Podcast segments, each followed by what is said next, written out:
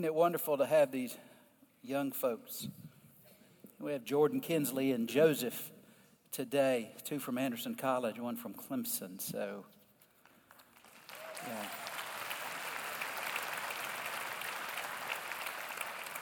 Kara from USC sings real often. So we have some young folks, and we're going to be bringing Joseph, Joe Wehunt teaches worship at Anderson College. He's going to be bringing more of these students through, and um, quite, a, quite an opportunity for us. Today we conclude our series, Experiencing the Presence of God. We can experience God personally through times of prayer. Are you, are you experiencing that? Is it, is it growing? Is it being enhanced? And these devotional books, Jesus Calling and also Hearing God, are helpful. We go again to where Jesus taught us a pattern for effective prayer in his Sermon on the Mount. Last week we looked at the first couple of phrases. We're in Matthew chapter 6. And the, the prayer, what we call the Lord's Prayer, although it's actually intended for, the, for us and for the disciples, begins at verse 9. There's a similar prayer in Luke chapter 11 at, in what is called the Sermon on the Plain. Last week we reflected on the address or the invocation and the first three petitions, all of which focused on God. So take out your Bibles and let's read Pray like this Our Father in heaven, may your name. Let's read.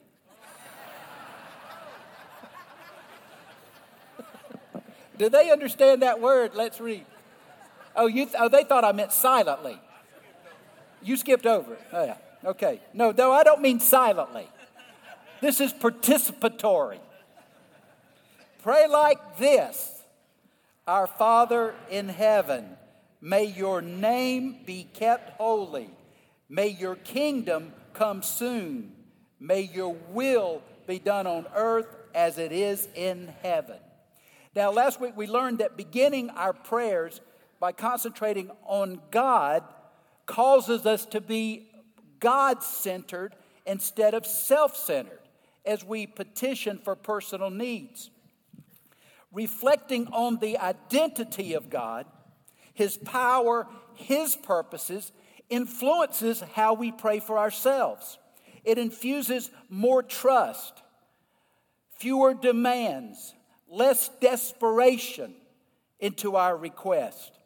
But today, we will learn how to pray for personal needs. And so we continue, beginning at verse 11. Give us today the food we need. But y'all can read along. Give us today the food we need and forgive us our sins as we have forgiven those who sin against us.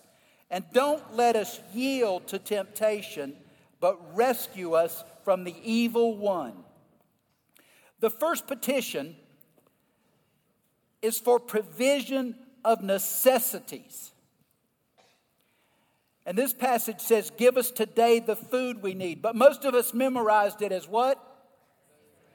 Give us today our daily bread. And bread is the, the staple food all over the world, really. And it's interesting as we begin, it says, Give us. Our prayers, because God sees us as a collective, we are His children the family of God. So we, we don't pray just solitary prayers. We pray inclusive prayers, collective requests for us, not just me. It is a whole lot healthier emotionally and spiritually to not be so self focused. It's amazing how you feel better when you stop focusing on your feelings, isn't it? When you start looking at someone else and being concerned about their feelings, it's amazing how much better you feel.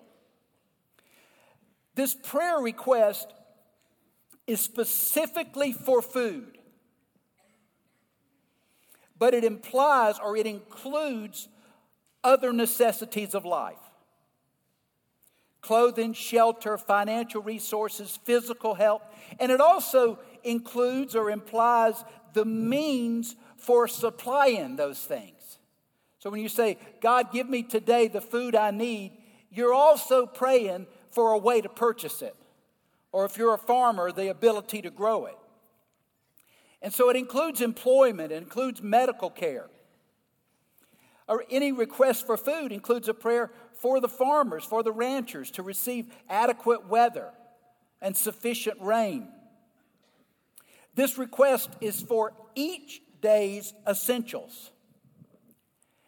It doesn't include luxuries or extravagances, though God does typically provide more than we need. Is that true? Now, when God gives you more than you need, which I think applies to almost everyone, what does He intend you to do with it? You don't mean that, do you? Y'all really don't mean that. You mean it isn't to hoard it, lock it away, buy some more CDs, invest in a very stable money market? Do you see how we've changed our minds? We think if God gives us more, that means we keep more. And yet, the scripture is very plain that God will give you what you need and enough to share with others. 2 Corinthians 9 8. Y'all jot that one down. Some of you need to look at that one. The reason that Jesus said to ask in daily increments is that God wants us to live in continual dependence on Him, to communicate with Him every day about everything. See, if you ask and you receive, then you give God the glory for what came in.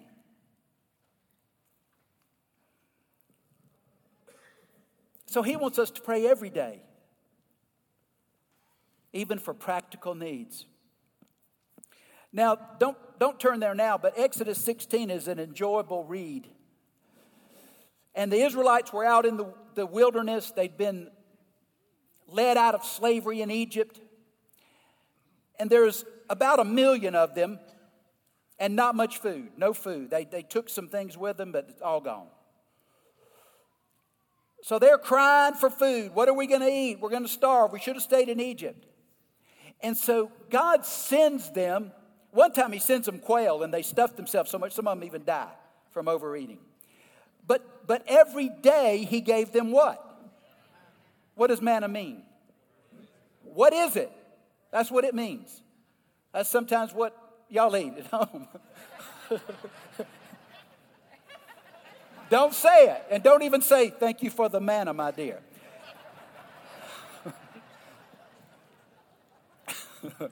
at least don't tell her what it means. And I'm not sexist. Some of you husbands cook quite well. You, you create the what is it. But Israelites were instructed to gather only enough for what? One day, except Friday. And they gathered, what, for the weekend, right? They could get two days, really, for the Sabbath, because they weren't to work on the Sabbath. So they could get enough, a double portion on Friday, so they had enough on Saturday. They didn't go out and collect this manna that was like a wafer that would uh, appear on the ground in the morning. But it was interesting. A few of them thought, well, I don't want to come out here twice. And so they gathered more than enough. What happened to it?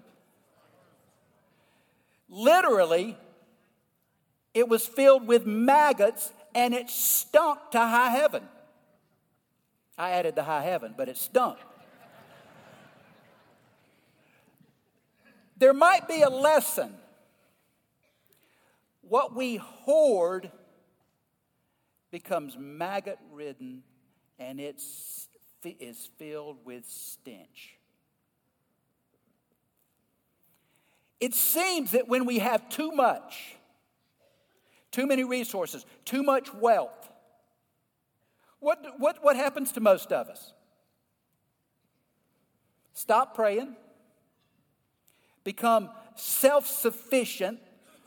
You ever prayed like that? Well, I don't need to pray about this. I've already got this in the bank. You know what I'm talking about, Rick? You don't have to pray, you know, if you already got it. I got this. I don't need to ask. Too much wealth, self sufficient, even proud. See, we forget where it came from, how we acquired it, and we pull away from God. Anything that causes us to be more independent from God is detrimental to not only our spiritual lives, to our lives. We start clinging to what we have instead of to God for our comfort and our security. We all know people who've been severely damaged by wealth. Matthew 6:33 says this. Just a little farther, just on the next page. Seek the kingdom of God above else. Now, in the original, of God is not there. It's implied, but it's not there. Anybody know why? Who's Matthew written to? They didn't write the name God. That's why they talked about the kingdom of heaven generally. So it says, Seek first the kingdom, implied God, of God, above all else, and live righteously. And He will give you what? A little bit. Just a little bit. So you can go on a diet and you won't need to pay I can't remember that woman's name that has the diet plans. Jenny Craig. Forget about Jenny Craig. You're just. Everything you need. Do you believe that? Not too much, not too little. Proverbs uh, chapter 30, verse 8b and 9. You can read this. God given me neither poverty nor riches. Either can be detrimental. Do you believe that if you seek God's kingdom first, if you live righteously, He will provide you everything essential for you? Do you really believe that? You do not believe that. Melvin, you believe that?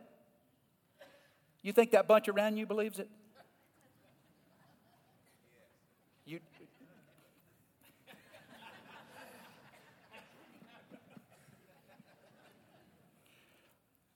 Okay, here's the question then Are you content with what you have? Which means, are you content with who you are? Which means, are you content with your placement in life? Are you grateful? Because, see, one follows the other, doesn't it?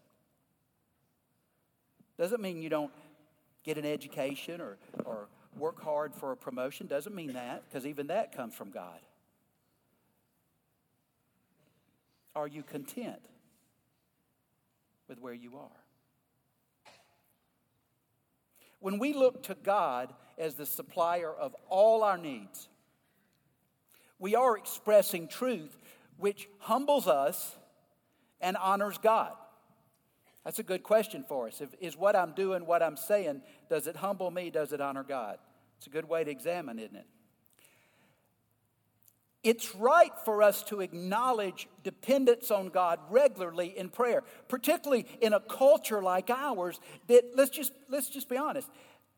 Our culture assumes that nature is self-sustaining. I mean, let's be honest. I mean, all this evolution stuff was necessary because you had to get God out of the process. But it makes no sense. You know, if I don't cut my grass, it doesn't become a beautiful house.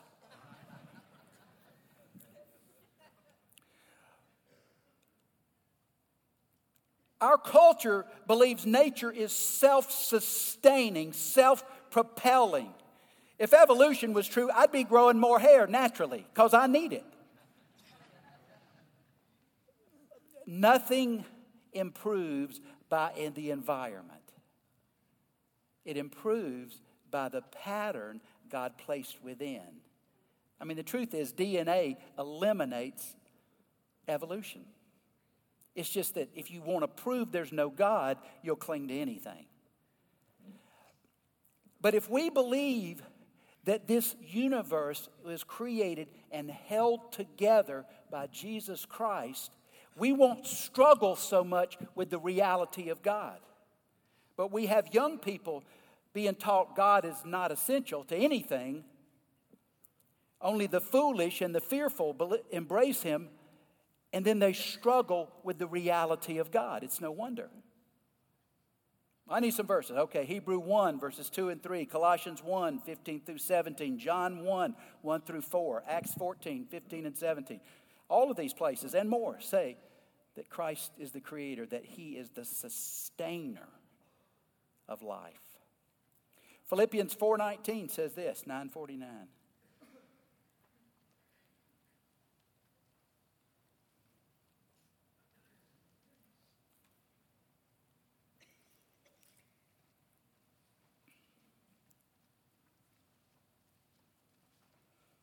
And this same God who takes care of me, Paul writing, will supply all your needs, not all your greeds. All your needs from his glorious riches, which have been given to us in Christ Jesus.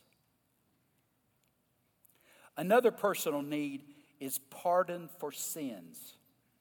Back to Matthew 6.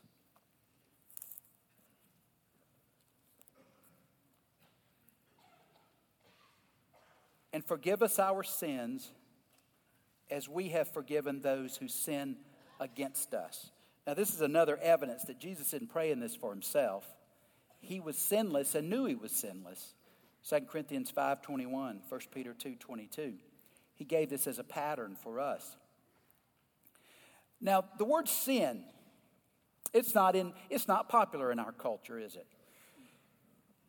But in the New Testament, there are five different Greek terms for sin. All of them describe the failure to meet the standard set by God. I'm not going to give you all the Greek words, but, but translated, they mean missing the mark, trespass, transgression, and lawlessness. And, and there's others, obviously, because there's no one English word necessarily that means one Greek word always. But the word that's used here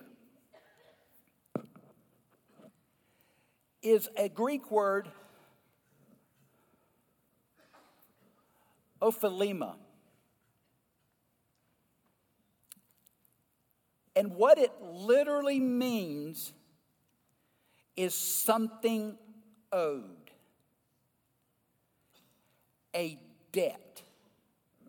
That's what it means. You can find it in Luke 11 4. It's not present in a lot of places in the New Testament. It's also in, in the uh, parable of the two debtors in Matthew 18. Well, what does it mean that we owe God a debt? What do I owe God? You ever thought about that? What do I owe God?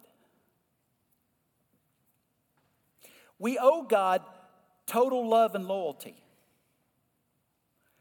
We owe God the surrender of ourselves in His service. Occasionally, when it's convenient, mm, all day, every day.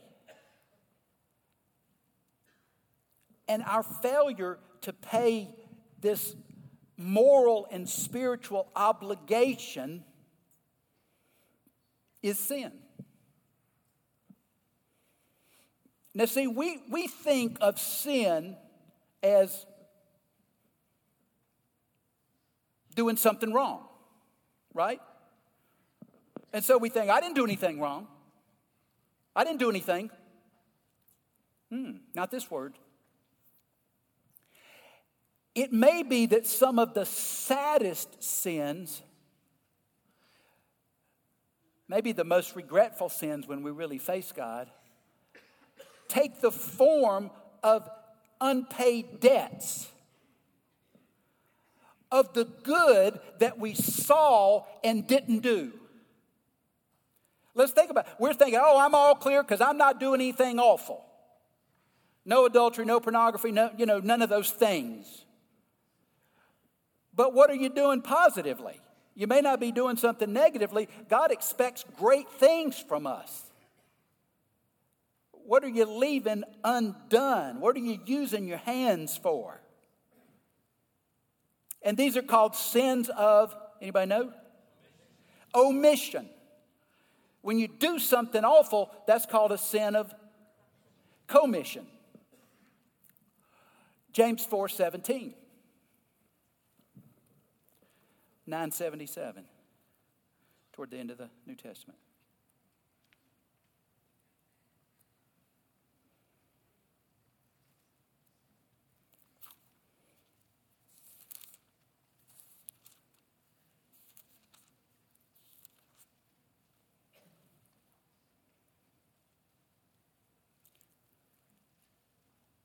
Remember, it is sin to know what you ought to do and then not do it.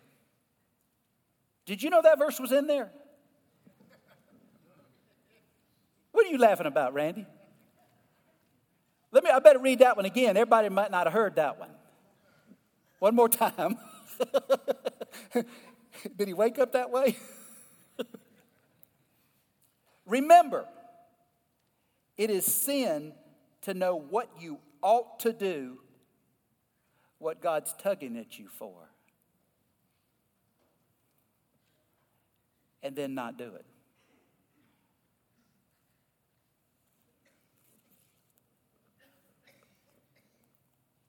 Leaving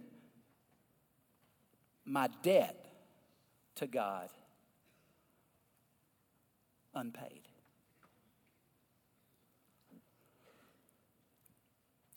Now, we know this. I'm just going to rehearse, but we know that we would be separated from God by our sin without hope. If Jesus had not taken on the penalty of our sin, he actually became sin, Corinthians said, so that we would not be condemned, Romans 8 1.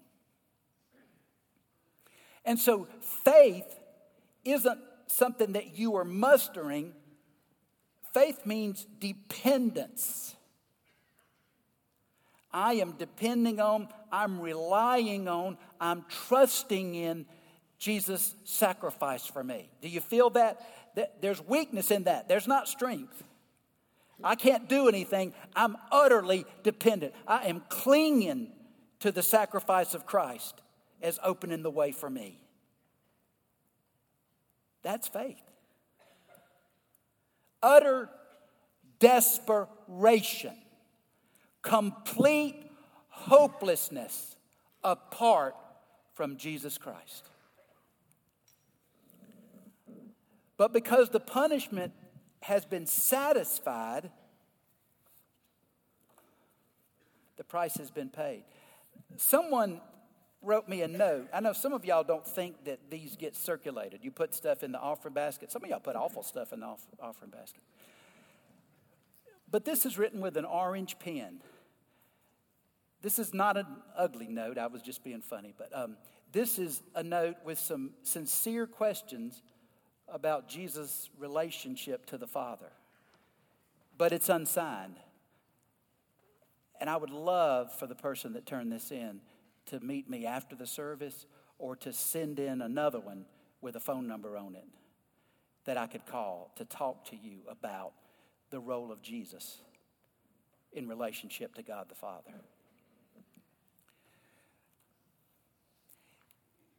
But a question arises. If Christ's death, well, how many of our sins did it pay for, Lloyd? What about the ones that you did after you were saved?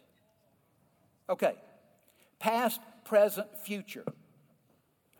If it paid for all those sins, even the ones you haven't even committed yet,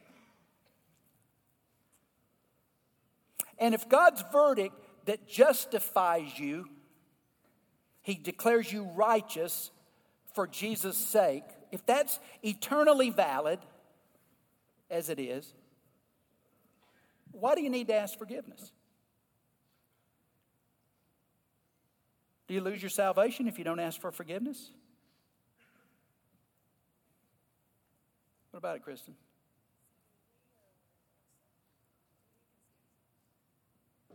I didn't hear a word you said. I'm not sure you were confident about that because you sort of said, but it was, That's when I ask my children a question and they go, well, Here's the answer the answer lies in distinguishing between God as judge and God as father. Between being a justified sinner and being an adopted son or daughter. The Lord's Prayer is a family prayer. in which God's adopted children, but because they're adopted, they're not second class, they're co equal now with the Son as heir. God's adopted children address their Father. And even though their daily sins, even the deliberate ones, do, don't overturn justification. See, it's a legal term, justification. It's not overturned. but their relationship with their father will not be right unless they admit the sins and say, I'm sorry. I'm sorry. You notice how when you say, I'm sorry, and I know yours, it opens the door of relationship, doesn't it? It, it like it sweeps out the sweeps out the trash, all the stuff that gets in the way. Isn't it, it, isn't it, it feels good to come home and know you're on good terms, doesn't it? Rick, it feels good to go home and, and you know you're on good terms. It doesn't feel good to go home and you know you're not on good terms. And so we, we stay on good terms with God we stay on good terms with God. We stay in intimate relationship. See, I can't stay intimate with a person I'm sinning against and stubbornly refusing to make it right. You understand that? We've been declared perfect. We've been, we've been judiciously rendered sinless in our position, our relationship with God. But we know we fall far short of perfection. In practical terms, we do sin and we must be forgiven. Hebrews 10 14, right toward the end, 970.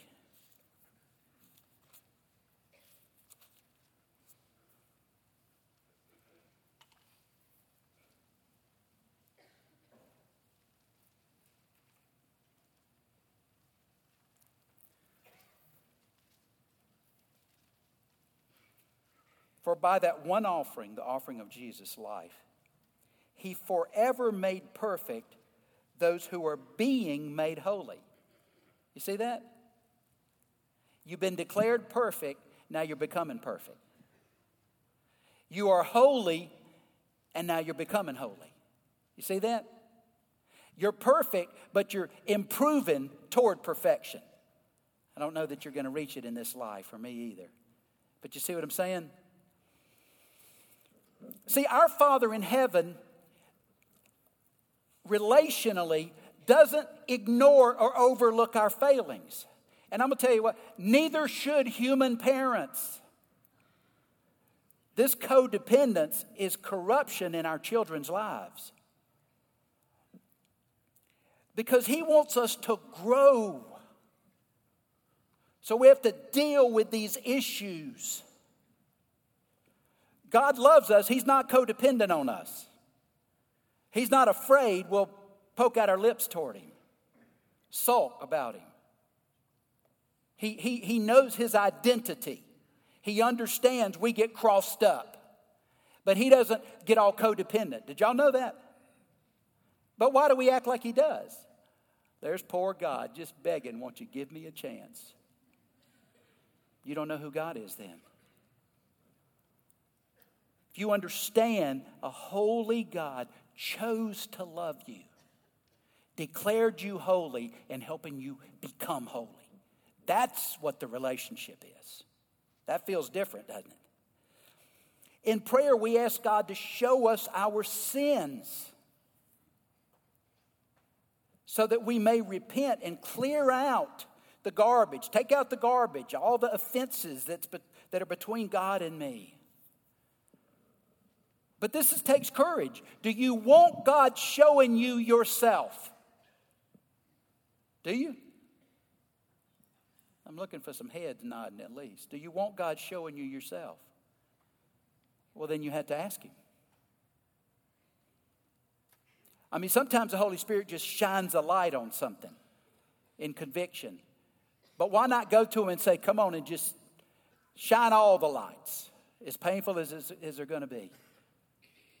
Let's get it over with. Our sins offend God. Well, well, think about it. If your child sins against you, doesn't it hurt you? If your child is indifferent towards you, disrespectful towards you, dishonoring of you, how's that feel? See, because God's perfect doesn't mean he's without feelings. The Bible's full of the feelings of God. We are in the image of God. Our emotional nature is a reflection of His. Now, ours is all marred with wounds and, and lies and things, but His is perfect, but He has emotional feeling. We have the most reason and the most resources to avoid sin. We know what He's done for us. We know He's given us the Holy Spirit to help us. And yet, in, in our culture, I mean, the American Christian culture, people are just sin freely because my sins are covered. And you know that thing about, well, who are you to say something, to judge me? By the way, the scripture plainly says the church is to judge the church. Plainly, plainly says it. You are to judge, we are to judge each other. The word judge is used by Paul in Corinthians. This, uh, it's loving each other when we, when we say, no, no, you no, uh-uh, you got to get right here. You know what I'm saying? Someone who never corrects you doesn't love you. They're patronizing you. And so if we are sinning freely because my sins have been paid, then we're showing indifference toward the grief that we're given to God. What does that say about your relationship with Him? If my children are unconcerned about the way they hurt me, it says the relationship is in a weak, unhealthy place, doesn't it? Well, why is it different with God? Are, are we worried about being punished, or are we worried that our sins are damaging our relationship and our intimacy with God? Which one? This one's self centered, this one's God centered. Are you concerned about the pain you cause God? That's the question. Return to Matthew 6. It says, Forgive us our sins. This is a frightening part, the next part. As we have forgiven those who sin against us. This, this says, now y'all can correct me on this, but it seems to say to me that people who hope to be forgiven by God in the ultimate judgment must be able, prepared to tell him that they have forgiven the people that sinned against them. Is that what y'all, is that what you read it as? That in order for you to receive forgiveness, you have to be ready to declare that you have forgiven. Those who hurt you, even intentionally. Now, I'm not changing the terms. It's true that forgiveness is by faith in Christ alone, not by works. Ephesians 2 8 and 9. But a willingness to forgive is evidence of being forgiven. We don't earn forgiveness, but there's a sense from this verse that we seem to have to be, be qualified for it by displaying repentance that there's a change of mind that has happened, which makes mercy and forgiveness part of my new nature. Are you forgiving? Not just are you forgiven, but are you forgiving? Because if you have a nature that is stubbornly refusing to forgive, what happened to the mercy that you were given when you were regenerated? What about the forgiveness that's been offered to you?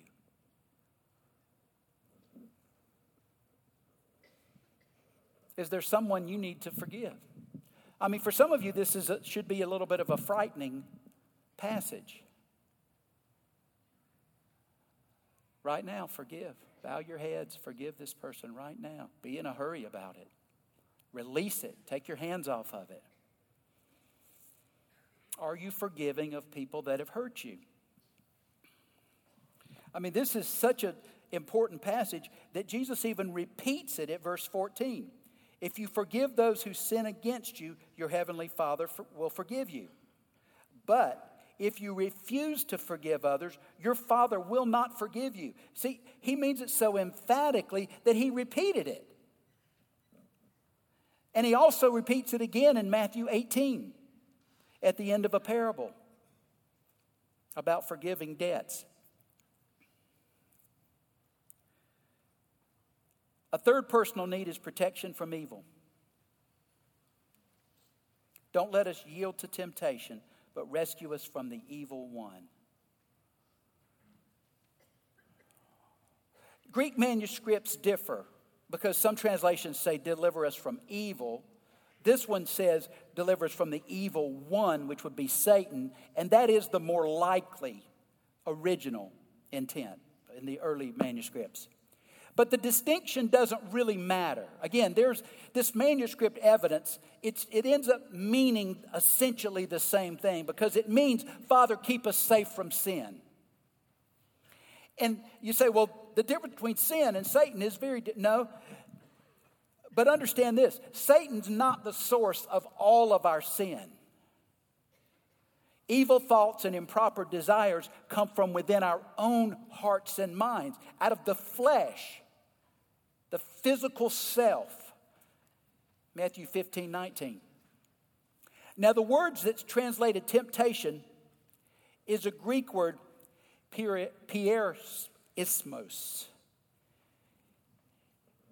perismos. I'm not saying it too well, but, and it means a putting to proof.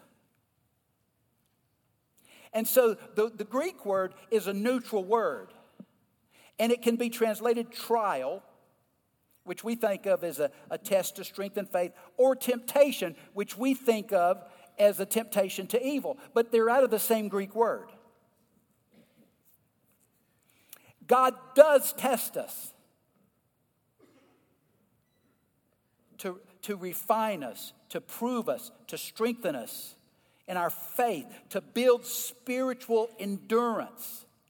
But God never tempts us to sin. That's never his intent, though that may be our response. James chapter 1, 974.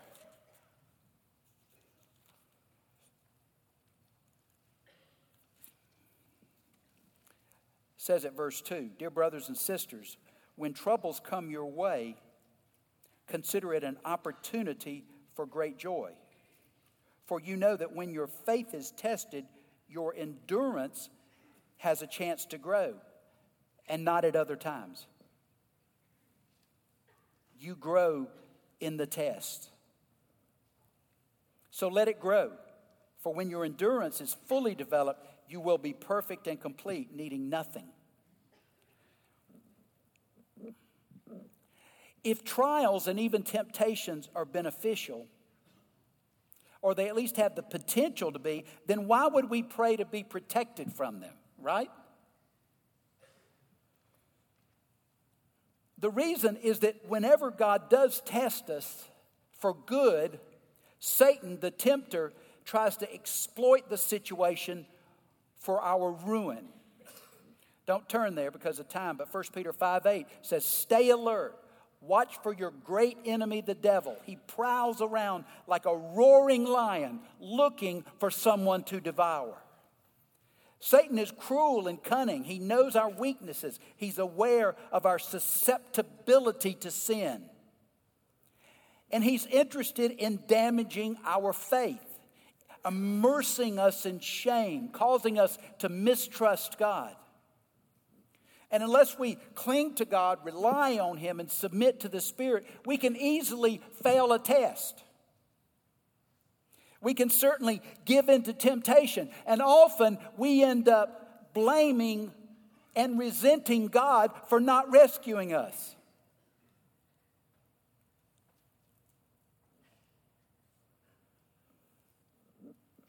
1 Corinthians 13 says this. You need this one. 923.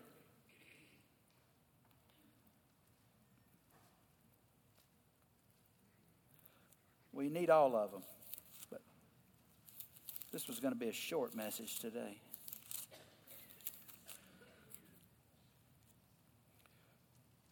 Verse 12.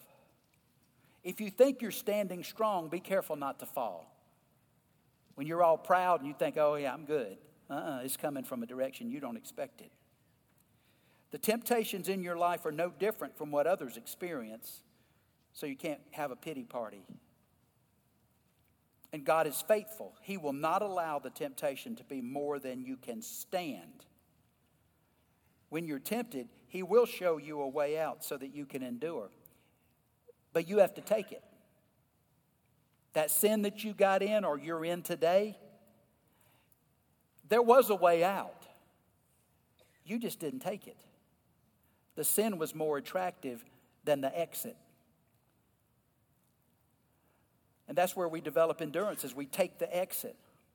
We, we can't ask God to protect us from evil or the evil one if we don't intend to do our part, can we? Will you do your part? Right now, whatever your greatest place of struggle is, you know what it is? Get it in mind. Satan's coming with it. It'll come from different angles, but he's coming. He knows where your weakness is. Do you have a path picked out? Matthew 26 says, Keep watch and pray, verse 41, so you will not give into temptation. The spirit is willing, but the body or the flesh is weak. We watch. How do we watch? We watch by being alert, looking around what situation, what people, what places influence and expose us to enticements and avoid them. If there's a person that's always bringing you down, get away from him. If you have someone, even a romantic interest, that, that's always put, dragging you into sin that you know is wrong, break up.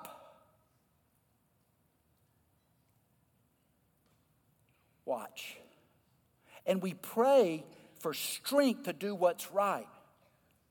What we know God wants, what His Word tells us to do. So we watch, so we avoid the situation. If the situation comes in on us, we pray. James 4 7 says, Humble yourself before the Lord. Resist the devil, and he will flee from you. Do you know that? A lot of us don't resist. Resist the devil on the front end. When you're not aware of temptation, pray, don't let me yield to temptation. When you are aware of it, pray, God, rescue me from the evil one. Now let's do some soul training this week with the Lord's Prayer. Each day, take one phrase and personalize it, paraphrase it, apply it to yourself. Like that, don't let me yield to temptation. Say, God, you know I'm weak about this. Don't let me, and personalize it. You see what I'm saying? Go all the way through the Lord's Prayer. You can do one a day and personalize it. We pray every Sunday morning. I'm calling them the watchmen. We pray for you. We pray for this church. We pray for ourselves. We pray for our community at 8:15. I'm inviting you. Father God, help us. Help us to not rely on what we know, but help us live what we know. Enable us, Lord, to flee temptation and seek your help. In your blessed Son's name I pray. Amen. Counselors are here if you want to talk or pray with someone.